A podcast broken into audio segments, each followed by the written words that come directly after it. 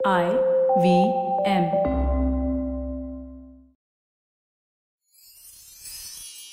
எத்திசையும் புகழ் மணக்க இருந்த பெரும் தமிழனங்கே தமிழனங்கே உன் சீரிழமை திறம் வியந்து செயல் மறந்து வாழ்த்து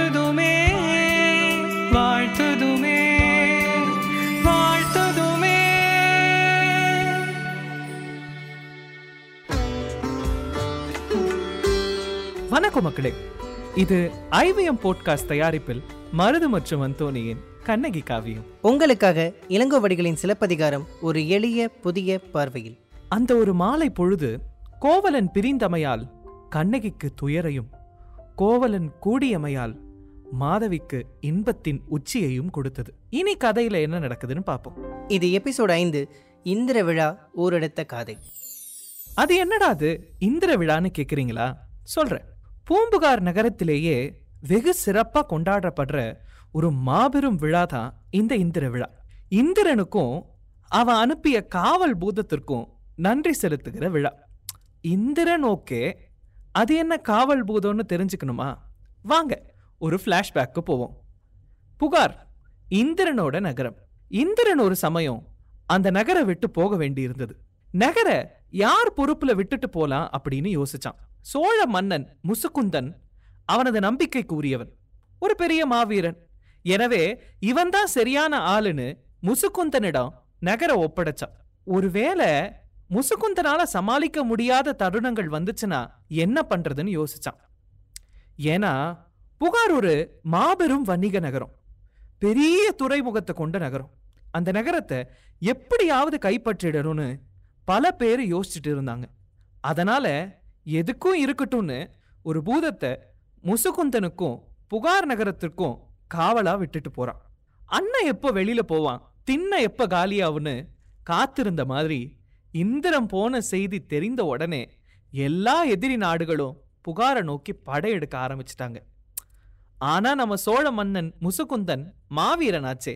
எல்லாரையும் அடிச்சு நொறுக்கி புறமுதுகிட்டு ஓட செய்கிறார். அவரை பார்த்து எல்லாரும் பயந்தாங்க. ஆனா இவரை வீரத்தால வெல்ல முடியாதுன்னு ஒரு சதித்திட்டம் தீட்டி மந்திரம் செஞ்சு இருள் கணை அப்படின்னு ஒரு கணையை ஏவி விட புகார் நகரமே இருள்ல மூழ்கியது. மக்கள் எல்லோரும் என்ன செய்யறதுனே தெரியாம தவிச்சாங்க. பகல் எது இரவு எது இருள் எதுன்னு தெரியாமையே இருந்தது. மக்களோட இயல்பு வாழ்க்கை ஸ்தம்பித்து போக திருடர்களுக்கும் கொள்ளையர்களுக்கும் ஒரே கொண்டாட்டம். நகரம் அழிவை நோக்கி சென்று கொண்டிருக்க முசுகுந்தனுக்கு என்ன செய்யறதுனே தெரியல. இதுதான் சமயம்னு ரகசியமா படையெடுக்க ஆரம்பித்தார்கள் எதிரிகள். சோழ மன்னனுக்கும் என்ன செய்யறதுனே தெரியல. அழிவை நோக்கி பூம்புகார் நகர்ந்து கொண்டிருக்கும் வேளையில் புகார் நகரத்தை காப்பாற்ற இந்திரன் துணையா விட்டு சென்ற பூதம் சக்திமான் சக்திமான்னு வெளியில வந்து சக்திமான்னு வெளியில வந்து அந்த இருள் கணையை அகற்றி பூம்புகார் நகரத்தை அழிவிலிருந்து காப்பாற்றியதான் அதனால அந்த பூதத்தை புகார் நகரத்தோட காவல் தெய்வமா இருக்க வச்சானா இந்திரன். அதனாலதான் இந்திரனுக்கும் அவன் அனுப்பிய பூதத்திற்கும் நன்றி செலுத்த சித்திர மாதம் சித்திர நட்சத்திரமும் முழு நிலவும் கூடிய நாள்ல ஆண்டுதோறும் எடுக்கப்படும் விழாதான் இந்திர விழா. இப்போ நம்ம கதைக்கு வருவோம். இந்த காத முழுக்க இந்திர விழா எப்படி விமரிசையா கொண்டாடப்படுதுன்னு விளக்குகிறார் இளங்கோடிகள். அதன் ஆரம்பமா இந்த கவிதையை கேளுங்களேன். மனுஷ எப்படியெல்லாம் எழுதியிருக்காருன்னு பாருங்களேன். அலைநீராடை மலைமுலையாகத்து ஆற பேரியாற்று மாரி கூந்தல் கண்ணகன் பரப்பின் மன்னக மடந்தை புதையிருள் படாம் போக நீக்கி உதயமால் வரை உச்சி தோன்றி உலக விலங்கு அவிர்வொளி மலர் கதிர் பரப்பி. இந்திர விழாவோட காலையில புகார் நகரம் எப்படி இருக்குதுன்றத இளங்கோவடிகள் சொல்வதே தனி சிறப்பு தாங்க இந்த கவிதையை ரசிக்க நாம பூம்புகார் நகரத்துக்கு மேல ஒரு ட்ரோன் கேமராவை பறக்க விட்டு தான் பார்க்கணும். ஸோ அப்படி இமேஜின் பண்ணிக்கோங்க. டாப் ஆங்கிளில் புகார் நகரத்தை பார்க்கும்போது இங்கே புகார் நகரம் ஒரு பெண். ஸோ அலைகள் மோதுகின்ற கடல் தான் அவளுக்கு ஆடையாம். உயர்ந்து நிற்கின்ற மலை முகடுகள் அவளோட மார்பகங்களாம். அந்த மலையிலிருந்து விழுகின்ற அருவி அவ அணிந்திருக்கிற முத்து மாலையாம். மலை மீது தவழ்ந்தோடுகின்ற கார் மேகங்கள் தான் கூந்தலம் இப்படி இருக்கிற புகார் என்ற நிலமடந்தை இரவின் இருட்ட போர்வையா போத்திட்டு தூங்கிட்டு இருக்காளாம் அப்படி தூங்கிட்டு இருக்க அவளோட தூக்கம் கலையிற வண்ணம் உதயகிரியோட உச்சியிலிருந்து சூரியன் தன் கதிர்களை வீச தூக்கத்திலிருந்து எந்திரிக்கிறாளா புகார் என்னும் நிலமடந்தை. எப்பா அட அட என்ன ஒரு ஓமை. எப்படியெல்லாம் கற்பனை செஞ்சிருக்காருன்னு பாருங்களேன். இப்படி ரொம்பவே செழிப்பா இருக்கிற புகார் நகரம் இந்திர விழா அன்னைக்கு இன்னும் வியக்கிற வண்ணம் விழா கோலம் கொண்டு இருந்ததான் பார்த்துக்கோங்களேன். புகார் இரண்டு பெரிய ஊர்களா பிரிக்கப்பட்டிருந்தது.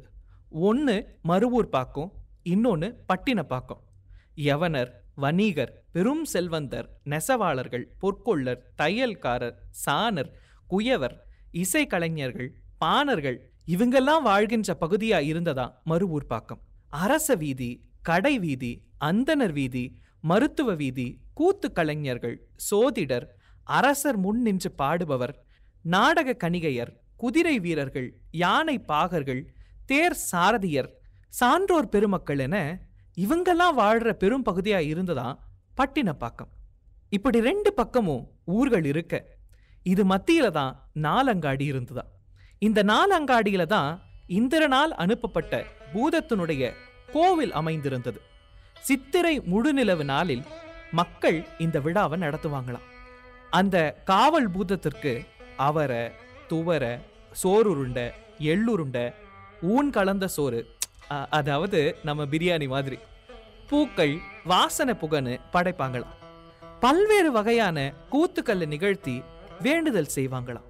இந்திரனோட ஆயுதமான வஜ்ராயுதம் அவனோட வாகனமான வெள்ளை யானையும் அவனால் அருளப்பட்ட கற்பக மரத்துல விழாவோட கொடி முரசு சங்குகள் முழங்க ஏற்றப்பட்டது அவனோட நல்லாட்சிக்கு உதவும் ஐம்பெரும் குழுவும் அதாவது அமைச்சர் புரோகிதர் படைத்தலைவர் தூதுவர் சாரணர் மேலும் என்பேராயம் எனப்படும் காரணத்தியாளர் கருமக்காரர் நகரமாந்தர் படைத்தளபதி யானை வீரர் குதிரை வீரர் படைத்தலைவர் என எல்லோரும் ஒன்று கூடி மன்னவனோட புகழ வாழ்த்தி மங்கள வாத்தியம் முழங்க முரசொலிக்க தங்க கலசத்துல காவிரி நீரை எடுத்து பவனியா வந்து பெண்களோட குலவை சத்தத்துக்கு மத்தியில இந்திரனை புனித நீராட்டுவாங்களாம்.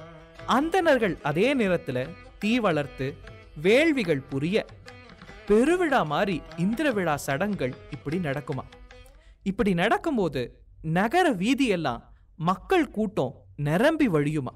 இப்படி நிரம்பி வழியிற மக்கள் கூட்டத்தை ஒழுங்குபடுத்த ஐந்து மன்றங்களை ஏற்பாடு செஞ்சு வச்சிருந்தாங்களாம். வெள்ளிடை மன்றம் ஒரு க்ளோக் ரூம் மாதிரி வச்சுக்கோங்களேன்.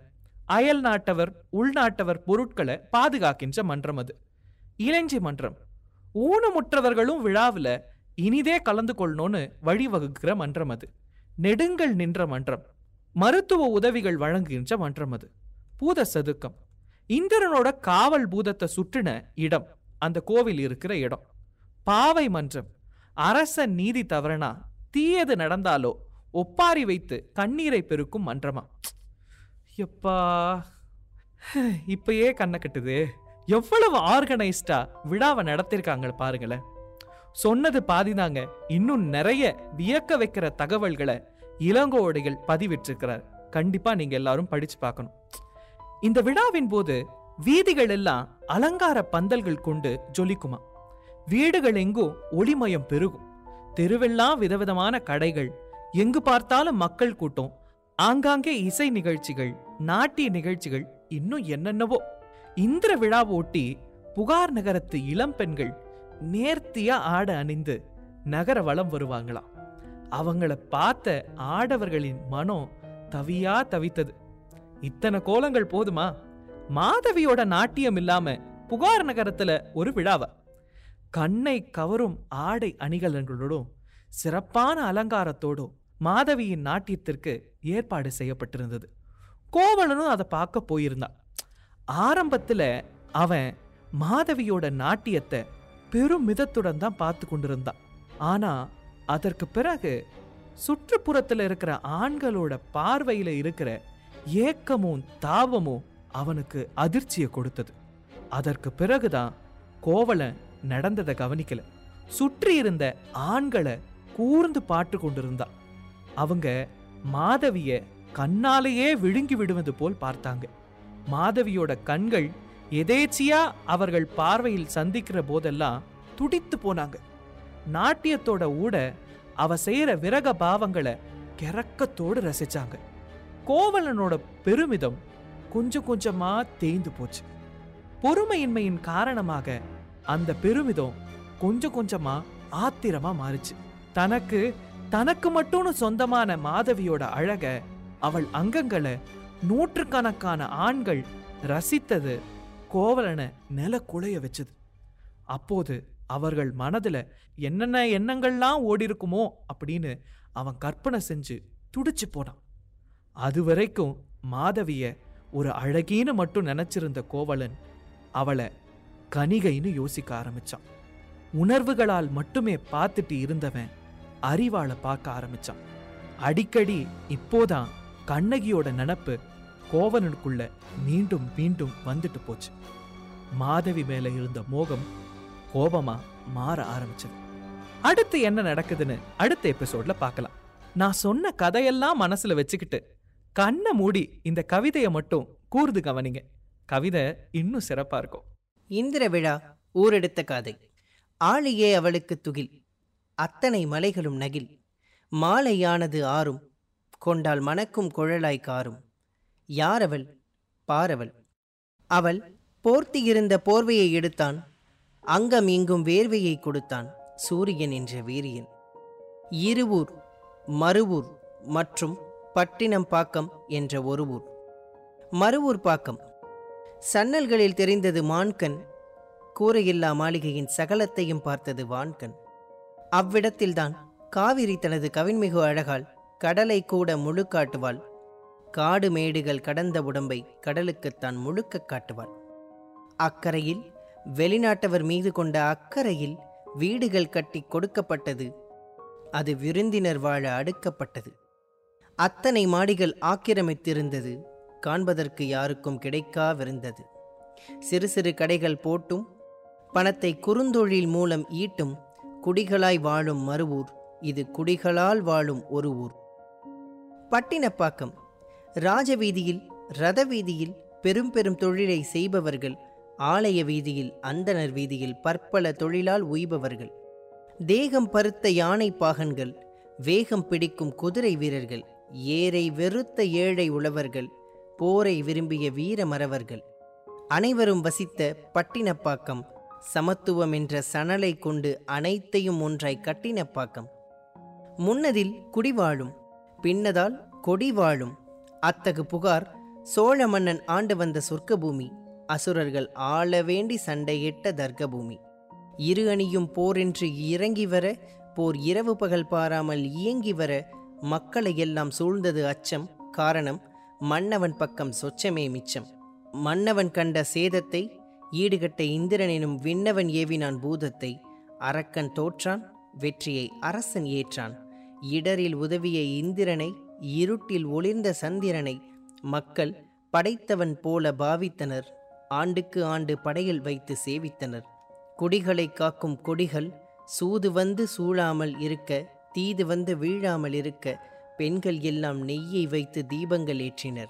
ஆண்கள் எல்லாம் மெய்யை வைத்து மரியாதை சாற்றினர்.